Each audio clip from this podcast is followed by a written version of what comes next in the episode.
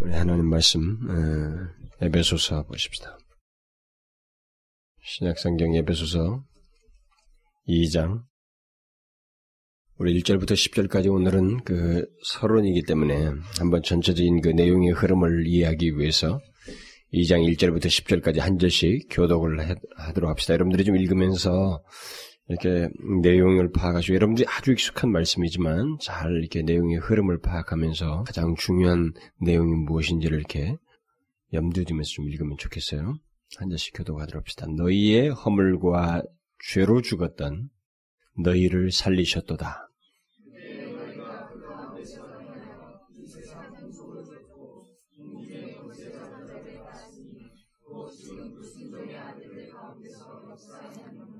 전에는 우리도 다 그 가운데서 우리 육체의 욕심을 따라 지내며 육체와 마음에 원하는 것을 하여 다른 이들과 같이 본질상 진노의 자녀였더니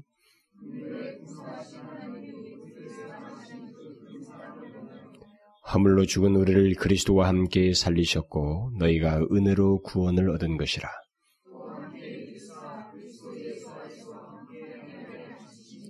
이는 그리스도 예수 안에서 우리에게 자비하심으로써 그 은혜의 지극히 풍성함을 오는 여러 세대에 나타내려 하심이니라.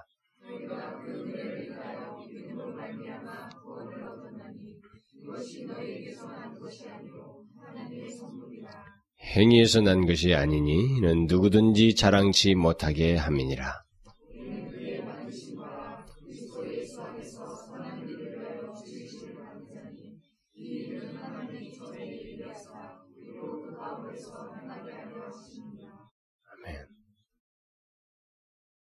이제 오늘부터 2장 1절부터 10절을 일단 한 달락으로 해서 구원은 하나님의 사역이라는 그런 한 전체적인 타이틀을 가지고 이것을 앞으로 그 살펴보도록 하겠습니다.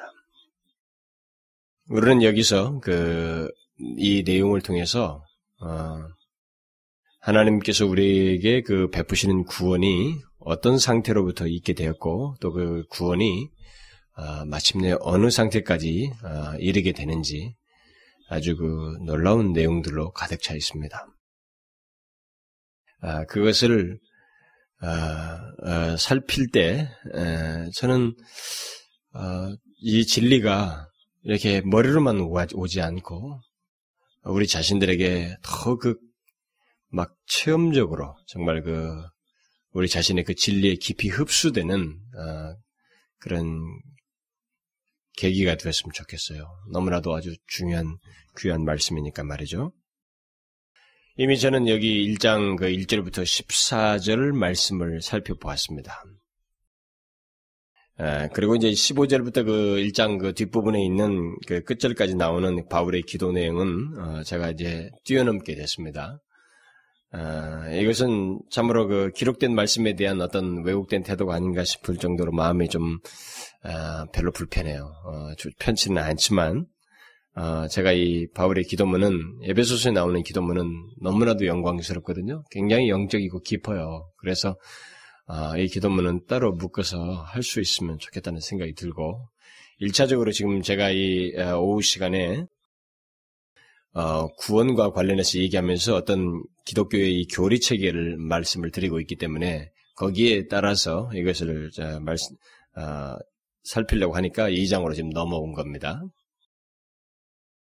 우리가 1장 전반부에서 구원의 모든 체계 그리고 그것의 최종적인 완성에 대한 하나님의 계획이 역사 속에서 그리고 우리 자신 안에서 어떻게 이루어져 나타나게 됐는지를 살펴보았어요. 근데 그런 내용이 이렇게 구체적으로 우리 개인들에게 그리고 이제 역사 속에서 이제 유대인과 이방인들 사이에서 이 역사 속에서 어떻게 이제 그것이 이루어지게 되는지 더 상세한 내용들을 이제 2장 1절부터 다시 서술하게 됩니다.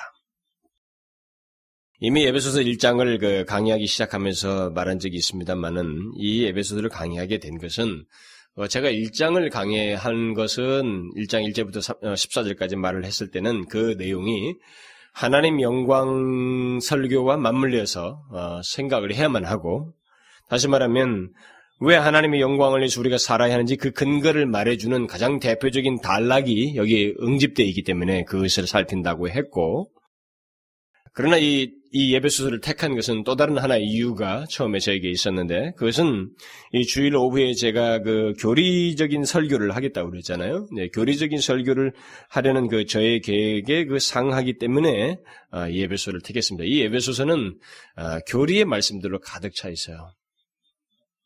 많은 사람들이 이 교리적인 내용들을 싫어하고 또 교리적인 설교조차도 자꾸 무슨 적용적으로만 가려고 하고 너무 이렇게 우리의 개인 중심적으로만 설명을 하려고 하는 경향이 이 시대는 농후합니다. 그렇게 않으면 사람들이 감동을 못 받는다고 자꾸 착각을 한다는 거죠. 그리고 사람들이 또 실제로 그것을 지루해하는 것 같고 그것의 필요를 못 느낀다고 하는 것입니다. 그렇기 때문에 자꾸 이런 교리적인 내용조차도 그렇게 치우쳐서 설교를 하는데 아닙니다. 이 교리적인 내용은 성경이 왜 이것을 주었겠어요?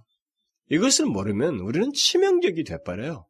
아주 치명적이 돼버려요. 그리스도인이라고 하는 존재의 어떤 신앙의 틀에 있어서 치명적일 정도로 손상을 입고 어려움을 겪고 결국에는 많은 넘어짐과 변심까지 이제 주님을 변절하는 데까지 나가기 때문에 이 교리는 너무나도 중요한 겁니다.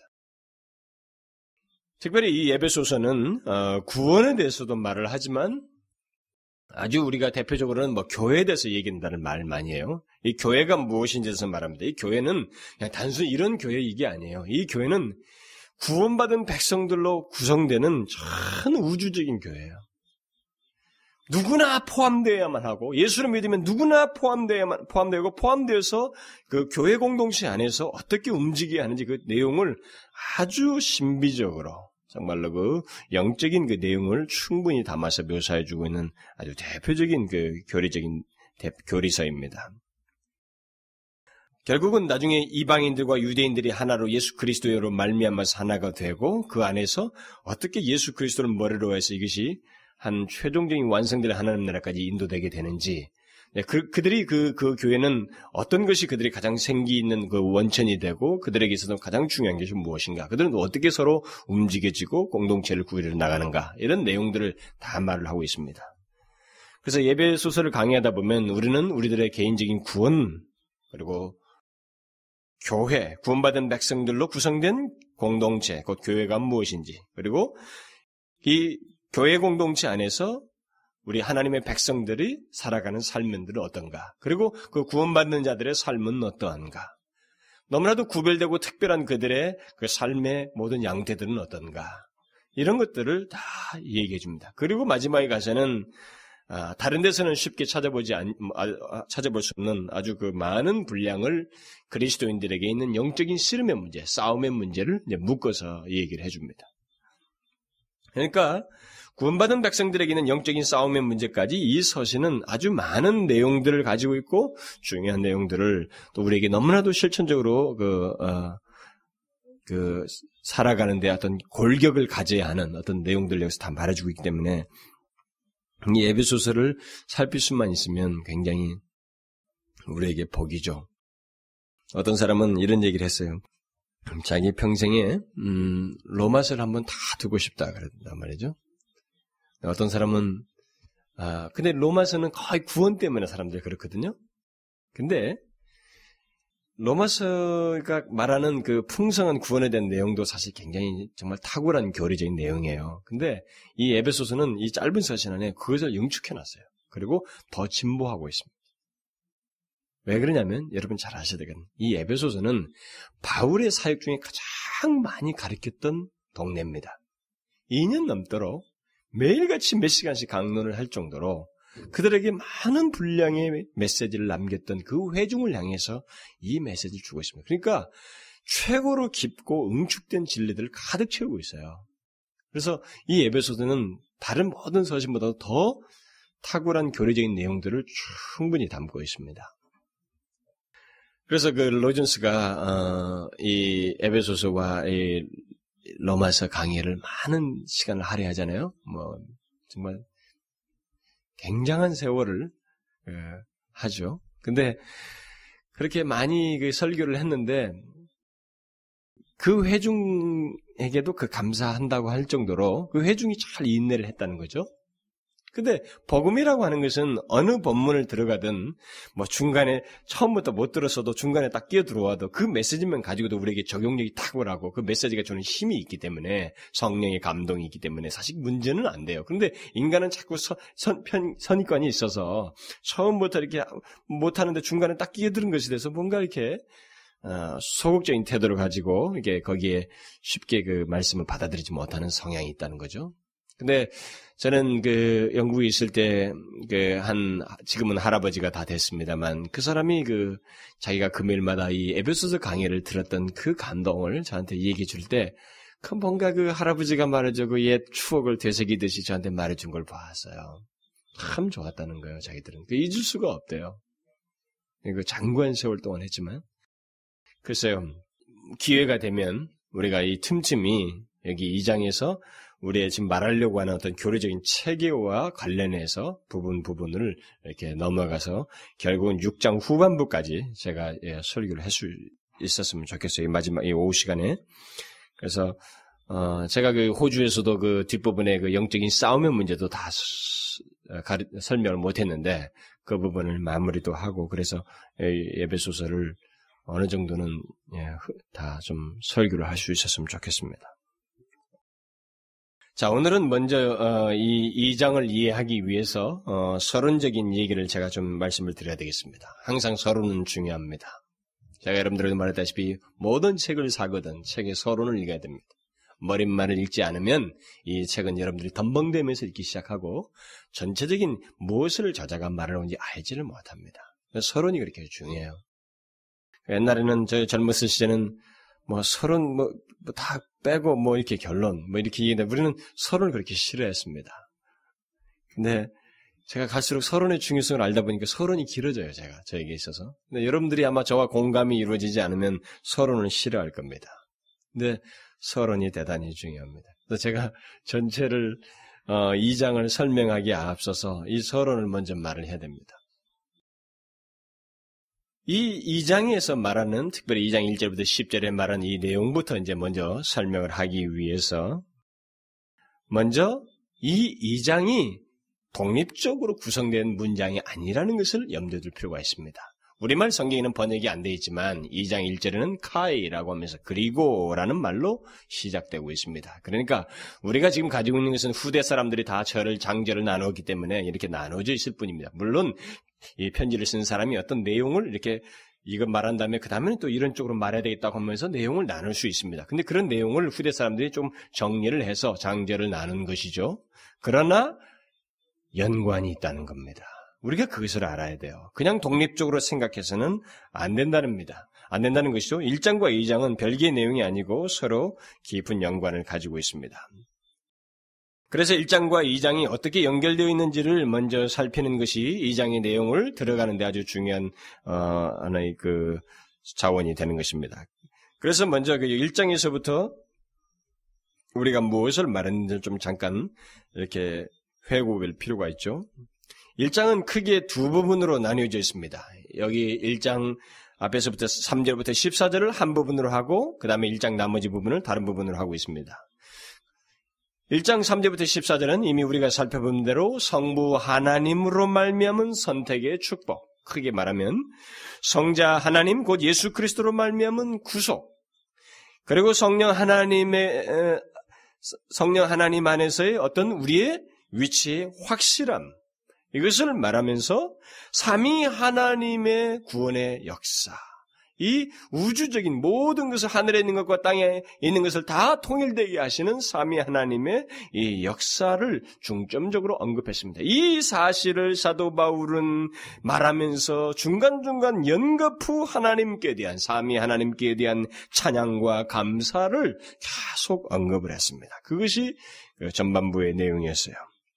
그리고 15절부터 23절은 에베소 성도들이 영적인 눈을 떠서 그들이 부름을 받은 그 소망이 무엇이고 그들이 기다리고 있는 기업이 무엇이고 또 그 소망이 실현되고 그 기업이 그들의 영원한 소유가 되게 하는 하나님의 능력, 너희들이 가지고 있는 소망과 그 기업이 결국 마침내 너희들에게 영원한 소유가 되게 하는 되는 하나님의 능력으로 말미암는다고 하면서 그 하나님의 능력이 무엇인지를 알게 되기를 구한다고 하는 바울의 기도 내용이 이 후반부를 장식하고 있습니다. 특히 우리가 2장을 이해하기 위해서 1장에서 언급된 내용들 중에서 이런 내용들이 핵심적인 내용들이 이렇게 흘러가고 있지만 그런 내용들 중에서 1장 전체에서 가장 중요하게 강조되는 것이 내용이 무엇인가라는 거예요. 그것을 먼저 알아야 2장을 우리가 이해하는 데 아주 중요한 겁니다. 자, 한번 생각해 보십시오. 제가 일단 1장과 2장을 간단하게 요약을 해줬습니다. 내용을. 그런 내용을 이렇게 열거하면서 그 기저에 가장 중요하게 흐르고 있는, 강조되고 있는, 중심이 되고 있는 내용은 무엇일까요? 1장에서. 먼저 여러분들이 들은 1장 전반부의 내용만 가지고라도 한번 그것을 연상해 보십시오. 무엇이 가장 중요하겠습니까? 여기 1장 전반부에서 가장 중요하게 언급되고 있는 내용이 무엇일까요? 무엇일까요? 제가 항상 성경에서 발견하는 그 강조하는 그 내용입니다. 무엇일까요? 그것은 구원을 위한 하나님 아버지입니다. 구원을 위한 하나님 아버지의 사역입니다. 그의 활동, 그의 역사가 1장에서 기저에서 가장 크게 흐르고 있어요. 그걸 어떻게 알 수 있어요? 물론 그 안에 그 말을 시작으로 해서 예수 그리스도 안에서 예수 그리스도로 말미암아 빈번하게 예수 그리스도가 강조됩니다. 그러나 무게중심이 강조점이 어디에 먼저 두어져 있냐면 1장 전체에서 삼위 하나님 전체가 다 중요하게 강조되지만 하나님 아버지예요. 이것을 아는 것이 굉장히 중요합니다. 하나님 아버지께서 우리의 모든 구원과 결국 하늘에 있는 것과 땅에 있는 것을 그리스도 안에서 다시 통일되도록 계획하시고 역사하시고 그것을 이루기 위해서 능력을 행하신다고 하는 사실을 쭉 기저에 말해주고 있습니다. 그것이 1장 전반부에서 계속 강조해주고 있는데 이것을 알 수 있는 말이 뭐가 있을까요? 이것을 제시하는, 이것을 말하는 가장 대표적인 말을 찾으라면 무엇일까요? 그것은 1장 전반부에서부터 시작되고 있는 주어입니다. 뭐예요? 1장 전반부의 전체 주어가 누구예요? 하나님 곧 우리 주 예수 그리스도의 아버지께서랍니다. 이 주어가 1장 14절까지 계속 되고 있는 것입니다. 결국 이것이 무엇을 말하는 거예요? 이미 1장 3절을 설명할 때도 말씀을 드렸습니다만 모든 것의 시작은 하나님 아버지로부터다라고 하는 것을 이 에베소서가 말을 해주고 있습니다. 모든 구원의 시작 그리고 하늘에 있는 것과 땅에 있는 것들을 다 통일되게 하시는 그 모든 계획이 어디로부터 시작되는가? 하나님 아버지로부터다라고 말하고 있습니다. 여러분, 재림 날짜도 예수 그리스도께서 모르신다는 말을 쓰셨어요. 하나님 아버지께서 하신다고 그랬어요. 자, 온 우주의 구원의 계획이 하나님 아버지의 품으신 그의 마음에서부터 시작되고 있다는 것이죠. 여기서 도무지 우리가 헤아릴 수 없는 내용이지만 성경이 제시하고 있는 것은 하나님 아버지가 이 모든 우주적인 구원, 온 인류를 향한 이 구원의 계획의 시작자이시다. 그분이 주어로서 여기서 가장 중요하게 강조되고 있습니다. 그러니까 지금도 하나님은 주어가 되셔서 그 구원을 계획하셨을 뿐만 아니라 실행하시고 완성을 위해서 지속하시고 있으시다고 하는 사실입니다. 이것을 우리가 기억하는 것이 굉장히 중요합니다. 인간들은 이것을 거의 알지 못하고 생각을 하지 않습니다. 의식하지 않습니다. 하나님은 그것을 진행하시고 계시지만 이 인간들은 그것을 바로 알지 못하고 눈에 보이는 단순 역사만을 가지고 운운하고 역사를 해석하며 이렇게 저렇게 말들을 하고 있는 것입니다. 이 일반 역사, 인간 역사의 배후에 이 모든 것을 처음부터 품으시면서 계획하시고 진행하시고 계시는 하나님 아버지를 인간이 보지 못하는 것이 결국 이 세상의 가장 큰 비극이 되고 있는 겁니다. 비극은 다른 게 아닙니다. 하나님께서 이 모든 것을 시작하시고 운행하시고 계시다는 것, 현재도 여전히 운행하고 계시다는 것을 인간들이 모르고 있다는 것입니다. 그러니까 결국 우리는 예수를 믿기 이전에, 거듭나기 이전에, 하나님의 이 구원의 신비한 계획을 알기 이전에 우리에게 먼저 들어간 지식, 역사적인 지식이든 이 세상을 바라보는 지식이든 이 모든 지식이 먼저 들어간 것이 무엇이냐면 보이는 것으로 판단하는 것이 우리에게는 익숙해 있습니다. 그렇죠? 이 보이는 역사를 가지고 모든 역사를 해석하려고 하는 게 우리예요. 그러나 여러분, 이 인간 역사에 그 이전으로 거슬러 돌아가서 모든 것의 시작이신 하나님 아버지를 생각해 볼 때, 그리고 그분이 계획하시고 지금도 진행하신다는 걸 생각해 보게 될 때, 지금 우리가 보는 이 모든 인간의 역사는 아무것도 아닙니다. 우리는 아주 눈에 보이는 일부를 보고 있습니다. 이 배후에 하나님 아버지께서 창세전부터 품으신 계획을 진행하시면서 이 역사를 주도하고 계십니다. 하나님 아버지요. 이 하나님 아버지의 계획과 역사하심이 1장에서 가장 크게 강조되고 있습니다.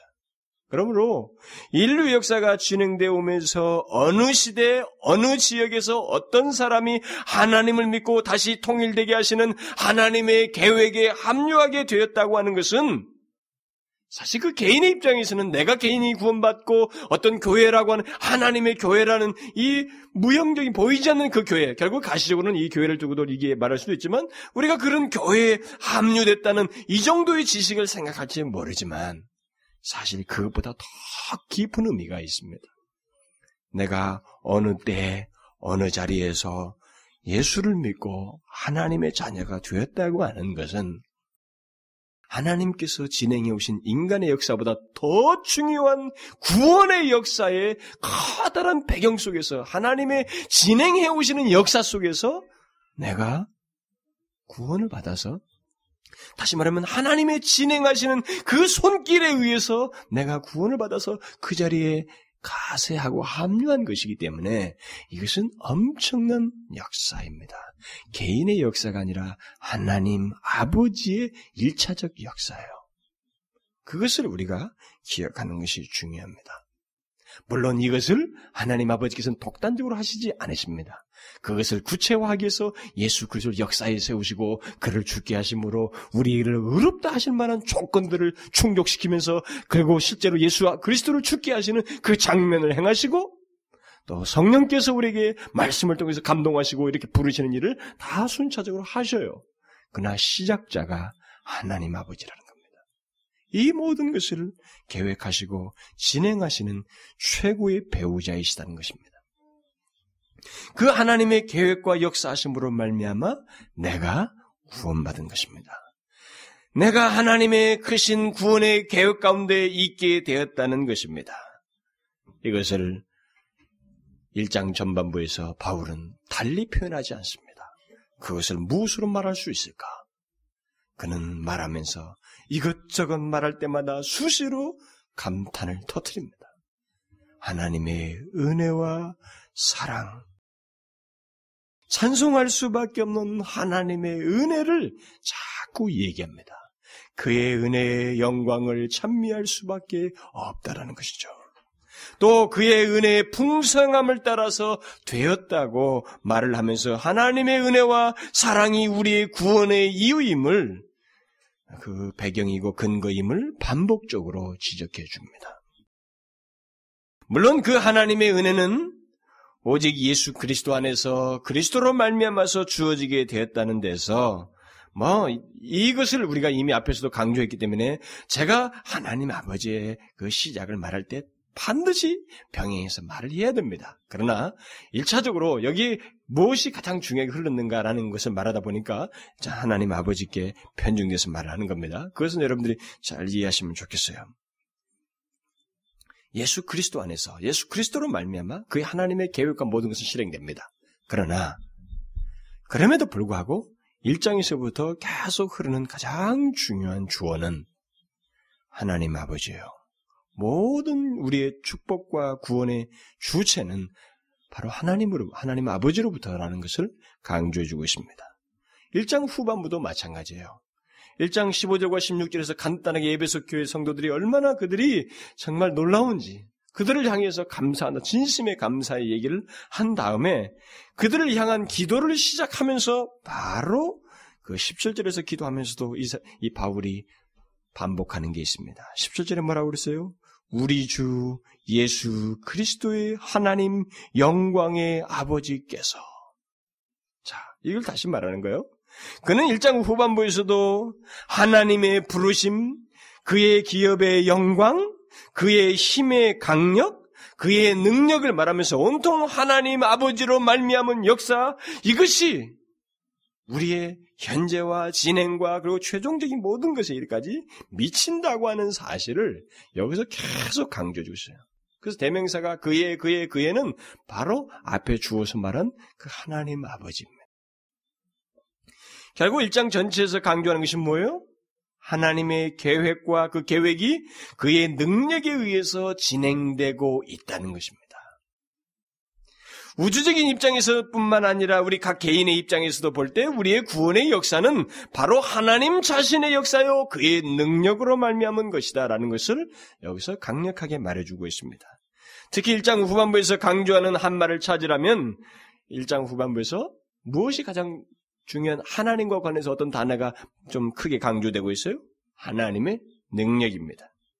그의 힘의 강력으로 역사하심 이렇게 말하고 우리에게 베푸신 능력 그리고 그 능력이 이렇게 하면서 능력 바로 그의 능력이에요. 대명사가 있어요. 그의 능력 바로 하나님의 능력을 말합니다. 그러면서 하나님의 능력이 죽으셨던 예수 그리스도를 다시 살리시고 하나님 우편에 앉히시고 모든 이름이 뛰어나게 하셨다라는 말을 강조해주고 있습니다.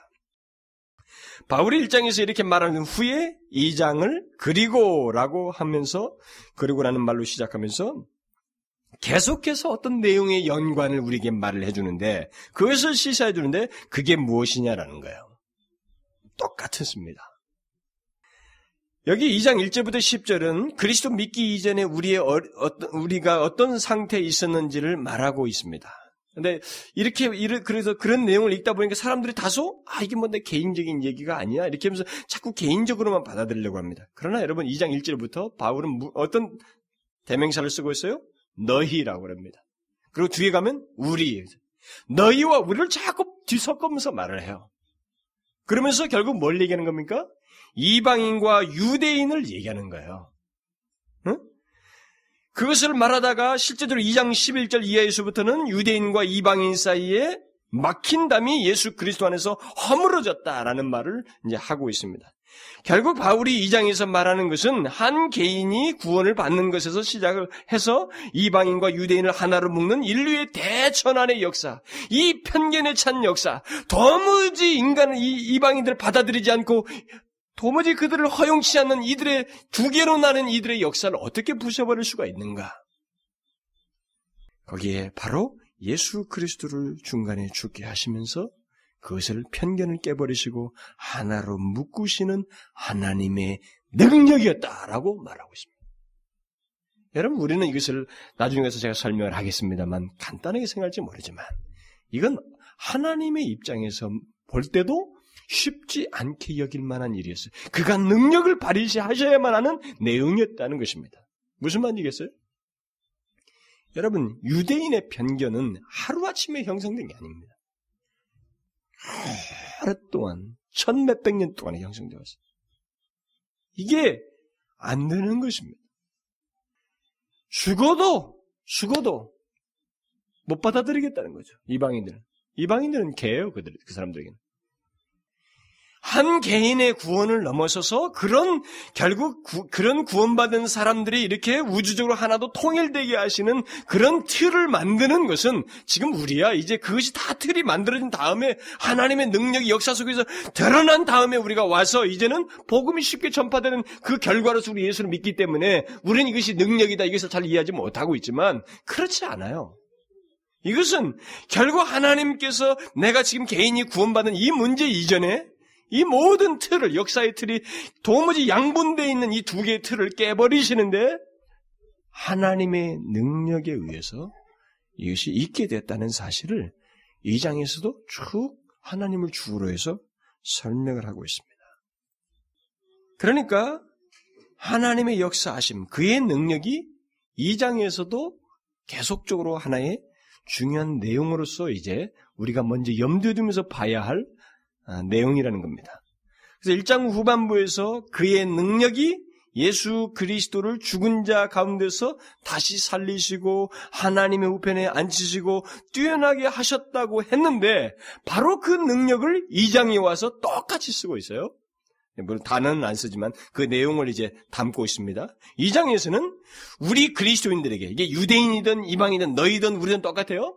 그 모든 사람들을 편견 없이 깨버려서 묶으시는데 하나님께서 그걸 어떻게 하시는가 하는 것을 2장에서 설명을 할 때 그 1장 후반부에서 말했던 바로 그의 능력을 하나의 기저에 담고 설명을 하는 거예요. 자, 그의 능력이 예수 그리스도를 죽은 자에서 살리셨어요. 그리고 우편에 앉히셨습니다. 뛰어나게 하셨어요. 바로 이렇게 하신 그 능력이 2장에 와서 어떻게 돼요? 유대인이든 이방이든 너희든 우리든 그 모든 사람에게 똑같이 나타나셔요. 봐요. 죽었던 너희를 살리셨다. 그리스도를 살리셨다는 똑같은 말이에요. 똑같이 살리셨어요. 본질상 진노의 자녀였던 너희를 긍휼에 풍성하신 하나님이 죽은 우리를 그리스도와 함께 살리셨다. 뭐가 살리는 거예요 지금? 바로 이 하나님이에요. 하나님 아버지요. 그의 능력이요. 예수 그리스도를 살리셨던 그 똑같은 걸 얘기합니다. 그리고 또 함께 일으켰다. 우리를 함께 일으켰다는 거예요. 그리스도를 일으켰던 동일한 그 일으킴, 우리를 일으키신데 바로 뭐가 사용돼요? 어떤 일이 있었던 거예요? 하나님 아버지의 능력이에요. 또 예수 안에서 함께 하늘에 우리를 앉히셨다고 그랬습니다. 우리를 앉히시는데 뭐가 있어요? 하나님의 능력이에요. 유대인이든 이방이든 이 일을 행하시는데 바로 예수 그리스도를 살리시고 그를 높이시고 그를 하나님께서 그 하나님 우편에 앉히셨던 그 능력으로 유대인이든 이방이든 그들에게 나타내셔서 그들을 살리시고 함께 일으키시고 함께 예수 그리스도 안에서 하늘에 앉히셨다라고 말하고 있습니다. 그러니까 2장에서도 동일하게 바로 그 하나님 그의 능력, 그분 자신의 역사가 강조되고 있는 것입니다. 바울은 그 하나님의 역사하심이 우리에게 어떻게 베풀어지게 되었는지를 1장 전반부와 똑같이 2장에서도 말을 하고 있는데 결국 하나님께서 이 능력을 나타내시지만 그 능력을 어떤 유대인이든 이방인 어떤 개개인에게 나타내셨을 때 그 배경, 그 출처는 어떠한가? 1장에서는 기쁘심 뜻대로, 하나님의 풍성하신 긍휼, 이런 얘기 썼잖아요? 똑같이, 여기서도 똑같이 써요. 그러니까, 하나님의 능력과, 1장에서도 하나님 아버지를 주어로 해서, 그분으로 말미암아서, 그리고 그것이 하나님의 은혜로 말미암아서, 우리에게 주어졌다라는 것을 얘기하는데, 2장에 와서도 똑같이 그것이 흐르고 있어요. 하나님 아버지의 능력으로 말미암아, 우리를 살리시고, 일으키시고, 앉히셨다. 그러면서, 또 똑같이 한 가지 그 출처를 얘기하는데 은혜 얘기를 해요.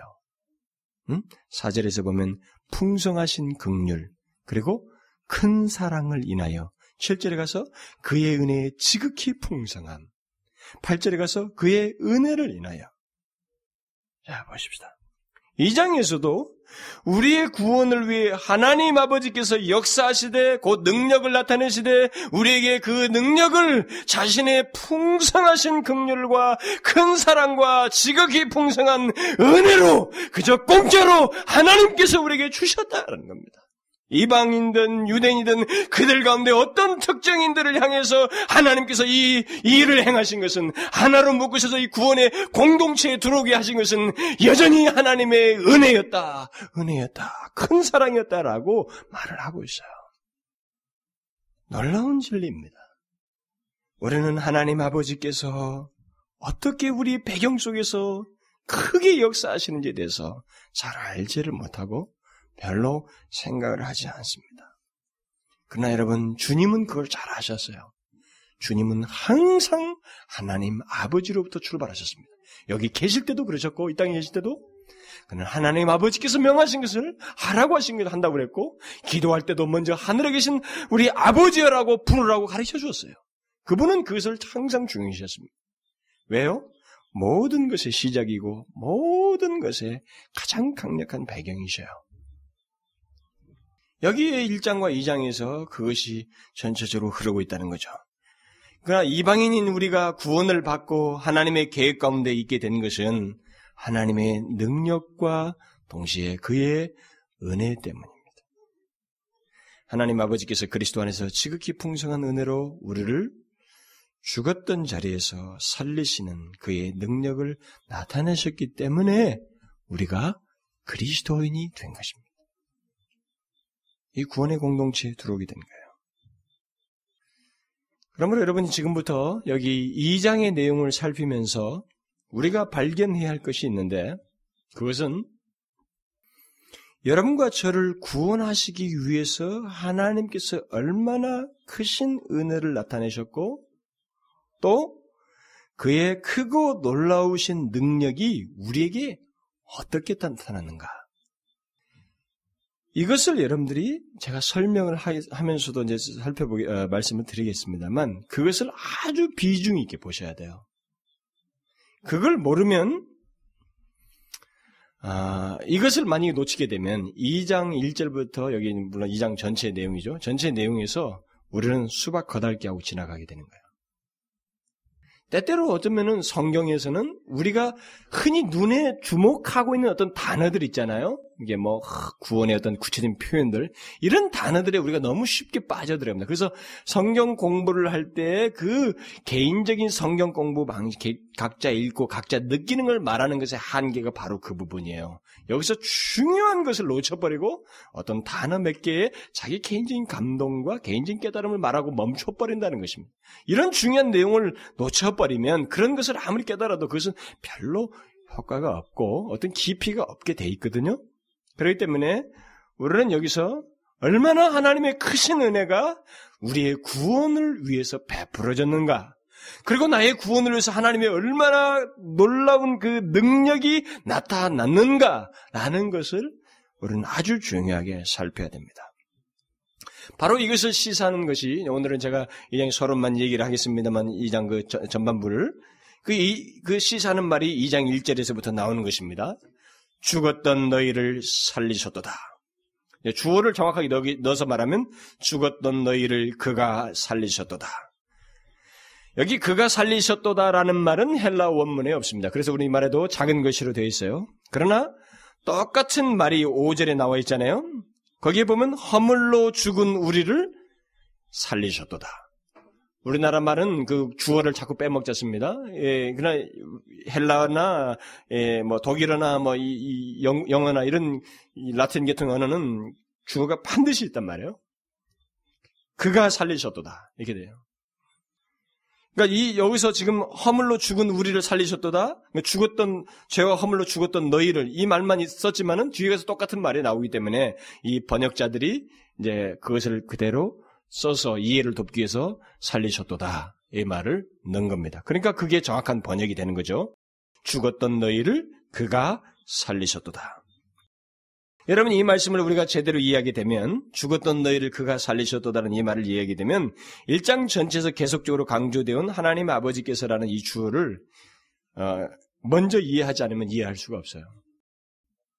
그러니까 죄로 죽었던 너희를 그가 살리셨도다, 이 말을 그냥 독립적으로 받아들이면 잘 이게 전달하는 의미가 무엇인지를 하나도 모르게 돼 있어요. 그러니까 제대로 감동을 못 받게 돼 있는 거예요. 1장에서부터 계속적으로 강조되는 주어이신 하나님 아버지 그가라고 하는 그가 누구인지, 그가라고 하는 주어가 얼마나 중요한지, 그리고 그분이 어떤 배경 속에서 우리에게 구원의 역사를 이루시면서 마침내 살리셨다라고 말하고 있는지를 알지 못하면 이 내용이 우리가 제대로 전달이 안 돼요.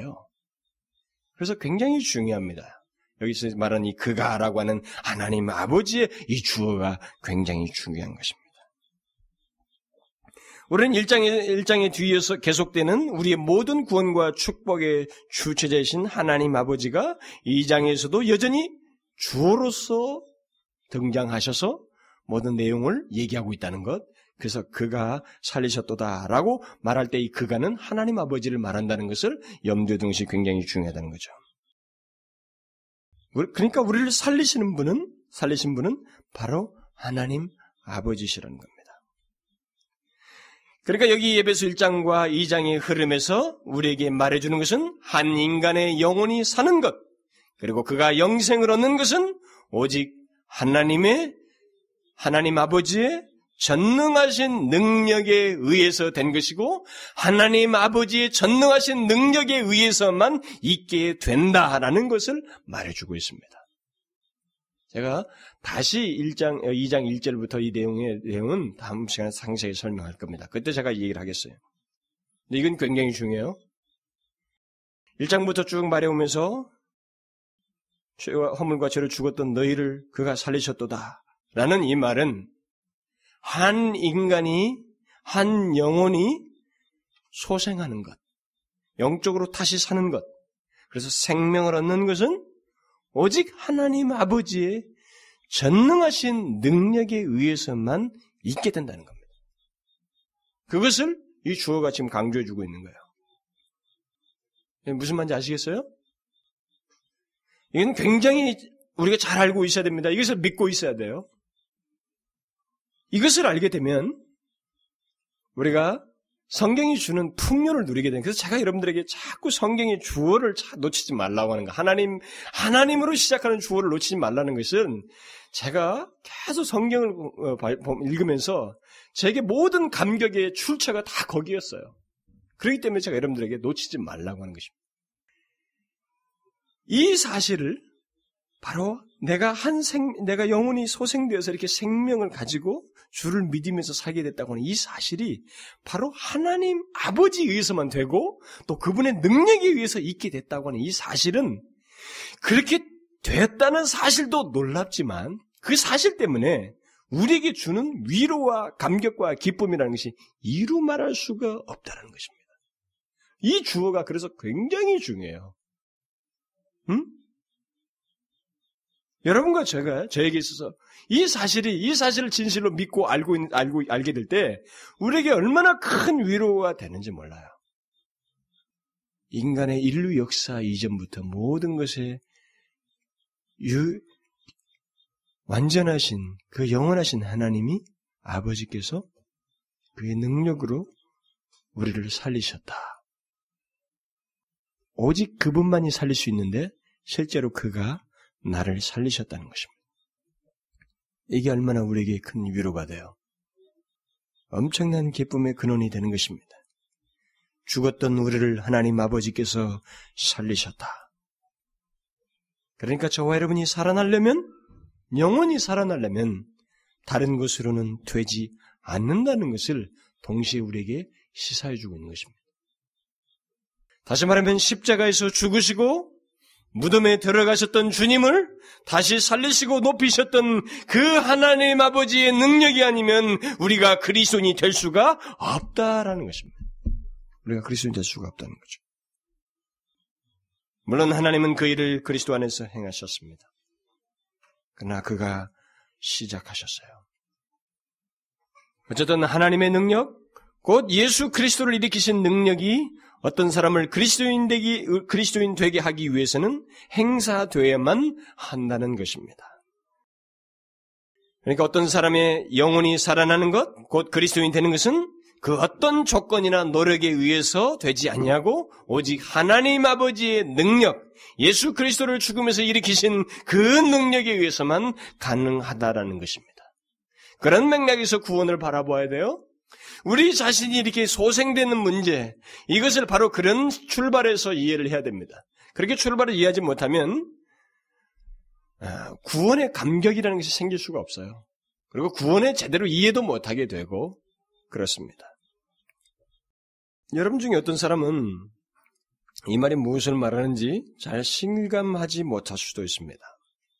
그러나 계속되는 강의를 여러분들이 이제 2장 강의를 듣다 보면 여러분들은 이것이 무엇을 말하는지, 내가 이렇게 구원받는 이 한 문제에 하나님 아버지의 능력이 나타나지 아니하면, 예수 그리스도를 죽음에서 일으키신 바로 그 능력이 나타나시지 아니하시면 불가능하구나 라는 것을 여러분들이 시인하게 될 것입니다.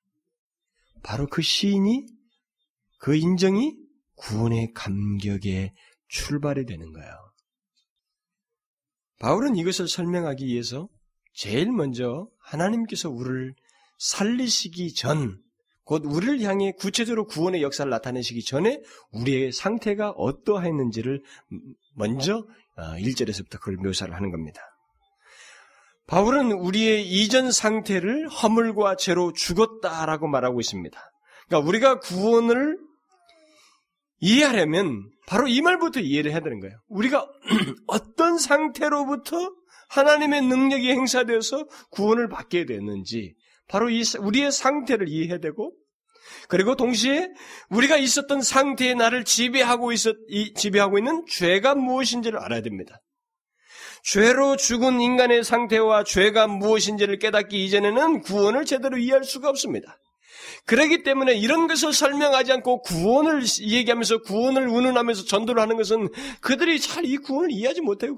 안 받아도 되는 겁니다. 그런 구원 없어도 되나? 이 땅에 이렇게 살다가 죽어도 된다는 말을 그들이 쉽게 내뱉을 수 있는 거예요.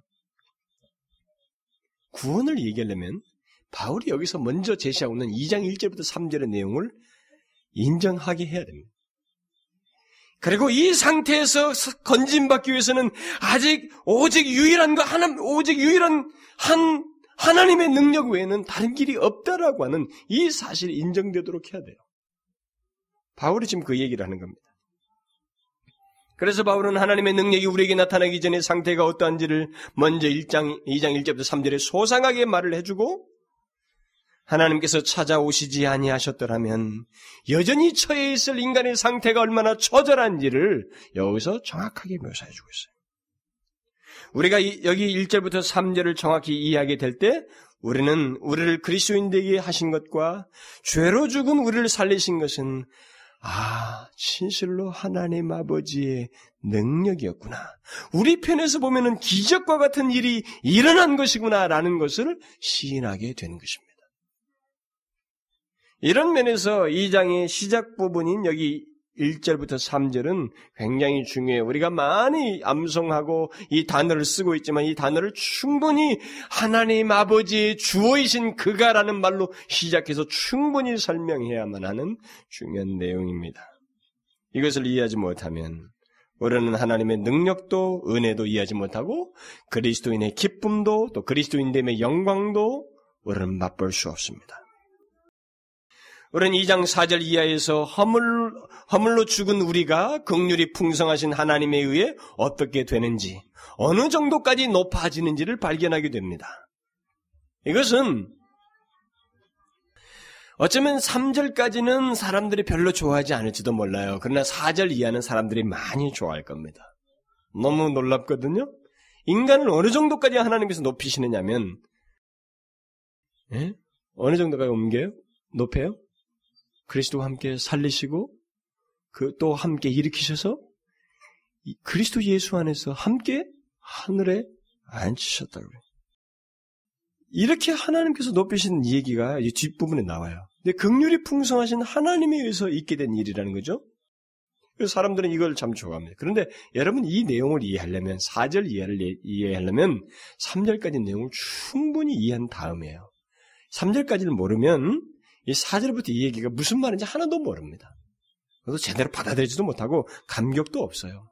그러니까 이런 높아짐의 높이를 알려면 이 높아지기 이전에 우리의 낮은 상태의 비참한 상태가 어떠한지를 반드시 알아야 된다는 거죠. 이 최고의 낮음과 최고의 높아짐이 있기 위해서는 무엇이 있어야만 했는가? 그 중간에 바로 예수 그리스도를 죽음에서 일으키신 하나님 아버지의 능력, 그의 은혜와 긍휼이었다라고 말하고 있는 것입니다. 이것을 알아야 돼요. 그러니까 이 삼각관계를 알고 있어야 됩니다. 이 삼각관계를 이해하지 못하면 이 장에서 말하고자 하는 이 구원의 놀라운 선물이라고 하는 이 내용을 잘 이해를 할 수가 없어요. 결국 우리의 구원은 은혜로 값없이 주어진 것이지만 그것이 어떤 상태에서 어떻게 주어지는지, 그리고 사실 그 일이 있기 위해서 그 배후에 하나님 아버지의 어떤 작업이 있었는지, 그리고 실제로 그것을 나타내시기 위해서 얼마나 값비싼 대가가 예수 그리스도에 의해서 지불됐는지, 우리가 이런 것들을 철저히 알아야 돼요. 구원 이렇게 자꾸 얘기하면서 구원을 너무 쉽게 얘기합니다. 이것은 자꾸 껍데기 복음에 취해서 말하는 거예요. 그렇기 때문에 구원이라는 이 단어는 실제 구원에 해당되는 어떤 내용을 우리가 소유했을 때 그것은 사실 굉장한 내용을 갖고 있는 겁니다. 그것은 나의 전 존재를 드리고 싶어 하는, 드릴 수밖에 없다는 분명한 결론적인 답을 그 구원받은 사람이 토해내게끔 되어 있어요. 토해내지 않을 수가 없습니다. 이 내용의 배경을 알게 되면. 그런데 바울은 여기 2장 전반부에서도 하나님께서 우리에게 그렇게 기이한 일을 행하신 이유를 다른 구체적인 이유를 제시하지 못하고 똑같이 하나님의 은혜였다 이렇게 말하고 있어요. 하나님의 능력, 하나님 그가 살리시고 그가 시작하시는데 그 모든 배후를 어떻게 우리가 묘사할 수 있을까? 원인이 무엇일까? 내가 잘났을까? 내게 조건이 있을까? 우리 주변에서 어떤 그럴 만한 근거가 있을까? 아무것도 없다는 것입니다. 여기서 여전히 하나님의 은혜로 말미암았다. 그의 은혜의 지극히 풍성함이 유일한 답이다라고 말하고 있습니다. 여러분, 이 진리가 얼마나 놀라운지 아셔요? 우리가 이것을 잘 인정하지 않지만 이 진리가 얼마나 놀라운지 아십니까? 그 은혜로 말미암아 살리심을 받은 우리들은 예수 그리스도 안에서 선한 일을 위해서 이제는 다른 길이 없다. 이 은혜 앞에 우리가 반응할 것은 오직 선한을 위해서 지음받은 자로서 사는 것이다 라고 뒷부분에 가서 바울이 말을 해요. 그게 뭐예요? 은혜에 대한 다른 답이 없다라는 것을 연이어서 말하는 거예요. 여러분, 구원을 얘기하려면, 그리고 구원받은 자가 어떻게 살까요? 내가 어떻게 반응할까요? 라고 하는 이 문제에 대해서 답은 어떻게 구원하셨는가? 하나님의 은혜. 어떻게 반응할까요? 나는 이제 그 은혜에 반응하며 감사하는 삶을 살도록 지음받은 자이다. 이렇게 결론이 난다는 것입니다. 그래서 여러분들이 제일 끝부분에 10절에 가보면 뭐라고 말했어요? 은혜를 계속 얘기하다가 10절에 가서 뭐라고 그래요? 우리는 그의 만드신 바라 그리스도 예수 안에서 선한 일을 위하여 지으심을 받은 뭐예요? 자니. 우리가 이것을 행하도록 부름받는 게 아니라, 어떤 행동을 하는 자가 아니라, 어떤 것들을, 행동 항목을 하는 게 아니라, 아예 우리는 존재, 선한 일, 하나님이 기뻐하시는 일, 주의 은혜에 감사하는 삶을 살 수밖에 없는 존재로 이제는 만들어졌다. 그것밖에 그의 은혜에 대한 반응은 없다. 이렇게 결론이 내려지고 있어요. 전반부가. 저와 여러분을 살리신 것은 다 이쪽으로 갑니다. 저를 일으키시고 우리를 하나님 하늘에 앉히신 것도 다 결국은 이런 하나님의 은혜에 대한 우리의 순전한 반응, 그런 존재라고 하는 그런 내용으로 결론에 도달해요. 그렇기 때문에 성경은 어디를 가서든지 하나님을 알면 그의 은혜를 알게 되고, 그의 은혜를 알면 침묵할 수밖에 없는, 그냥 말없이 하나님을 위해서 그 은혜에 감격하며 그 은혜에 우리가 진실하게 반응하는 그 길이 유일한 답이라고 하는 결론을, 심플한 공식을 우리가 발견하게 돼요. 여러분, 이 내용을 이제부터 제가 상세히 설명을 하겠습니다만, 현재부터 여러분들이 한 가지 기억하십시오. 우리가 지금 움직이는 이 역사의 배경, 내 개인의 삶의 배경까지, 이 모든 배경에는 지금 하나님 아버지께서 움직이시고 계셔요. 역사하고 계십니다. 우리가 못 보는 더 무궁하고 놀라운 역사가 그분에 의해서 이전부터, 창세전부터 진행되고 지금도 진행되고 있습니다. 우리는 그것을 보는 자들입니다. 그런데 그 과정 중에 여러분과 저는 예수 그리스도를 죽음에서 일으키신 그 능력으로, 그의 능력으로 하나님의 자녀가 되었어요. 살리심을 입은 겁니다. 그렇다면 우리가 주님 앞에서 현재라고 하는 이 삶에 있어서 가장 최고의 답은 다른 게 없습니다. 그 은혜에 감사하는 거예요. 그의 은혜에 진실하게, 정직하게, 전심을 다하여 전인격적으로 반응하는 것입니다. 그게 답이에요. 저는 이 본문을 강의하면서 우리에게 기쁨이 넘쳤으면 좋겠어요. 나는 기쁨이 넘치리라고 믿습니다. 하나님이 왜 나한테 이렇게 향하셨을까? 나를 향해서 어찌 이런 능력을 행하셨을까? 그의 은혜는 어찌 이렇게 깊은가? 정말로 내게는 조건이 없다. 오직 하나님이 나를 만드셨다. 나는 그의 만드신 바다. 나는 이제 오직 주님이 원하시고 기뻐하시는 이 일을 위하여 지으심을 받은 자이다. 다른 게 없다. 하나님 그분을 생각하면, 나를 향하시는 그가 주이신 하나님을 생각하면 나는 감격밖에 없다. 기쁘다, 감사하다, 진실하고 싶다. 라는 결론이 저와 여러분에게 나타나기를 바라요. 또 그렇게 될 줄로 믿습니다. 기도합시다. 하나님 아버지, 여호와여, 거룩하신 우리 아버지여, 주께서 친히 주체자가 되셔서 우리를 조성하시고 우리를 부르시고 우리를 살리시는, 예수 그리스도를 살리시기 위해서 나타내시던 그 능력을 우리를 살리시는 데 나타내신 하나님 아버지, 너무나도 감사하옵나이다. 하나님, 우리에게는 그 조건과 이유를 찾을 수가 없습니다. 왜 하나님께서 나를 향하셨는지, 왜 우리를 부르셨는지, 왜 이 시대에 우리를 나게 하셔서 이 영광스러운 구원의 자리에 이르게 하셨는지 우리는 헤아릴 수가 없습니다. 그러나 바울이 말한 것처럼, 바울이 유일하게 제시했던 것처럼, 이것은 하나님의 은혜였다는 것입니다. 그저 하나님 쪽에서 우리가 헤아릴 수 없는 일방적인 은혜를 베풀어 주셔서 이런 놀라운 자리에 이르게 하셨다는 것입니다. 오 하나님,